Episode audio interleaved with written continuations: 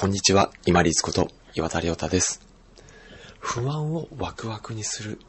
工程の中で、まず不安が漠然としたもので、実体がないものだと認識できたら、次ははっきりさせましょう。何をはっきりさせるのか。具体的には何を怖がってるのか。そしてどういう状態を自分が良しとするのか、理想とするのか。この二つをはっきりさせましょう。まず何を恐れているのか。よく、私がクライアントの方、ご相談を受ける中で出てくるのは、やっぱりお金、そして自分の体、健康、そして人間関係。これがやっぱり一番大きいですね。で、もし仮にお金ということであれば、自分はこれに対して怖さを持っている。自分の体に対して怖さを持っている。人間関係、何かのストレスに対して怖さを持っているっていうのをはっきりさせましょう。そして、何、どういう状態が自分が良しとする状態なのか、理想とする状態なのか、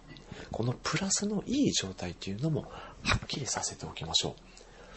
う。お金がたくさんあればいいっていうのは限りがないので、どこまで行ったら自分がいい状態なのかっていうのをはっきりさせるんですね。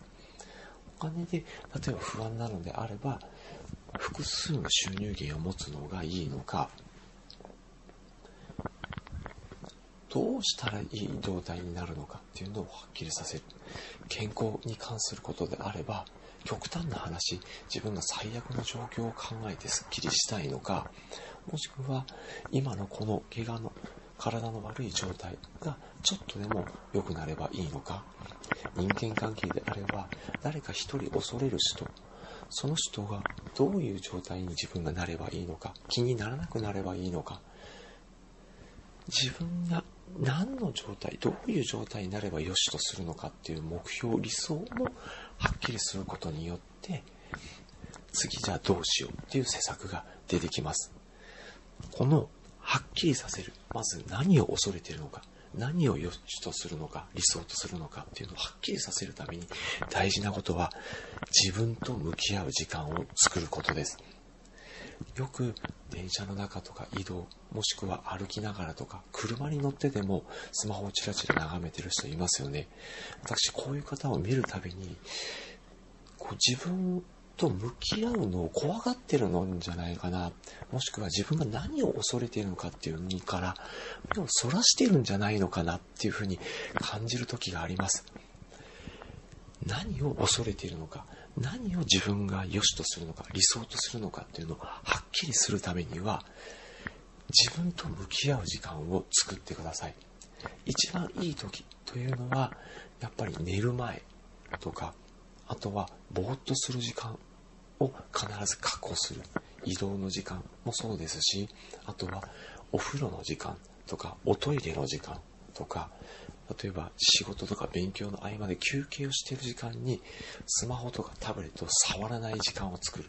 この時にぼーっとしているようで実は今までの自分の経験とか考えていることっていうのを整理している時間になりますので、こういう時間を活かしながら何を自分が怖がっているのか、何を自分が目標とするのか、良しとするのかっていうのをはっきりさせていきましょう。不安をワクワクにする工程の中で不安が実体がないものともとして納得できたならば自分が何を恐れているのか何を良しとするのかっていう理想をはっきりさせる。このためにはまず自分が自分と向き合う時間を必ず作らないとこの理想とする状態もしくは何を怖がっているのかっていうのをはっきりさせることができません。ぼーっとする時間を作りながら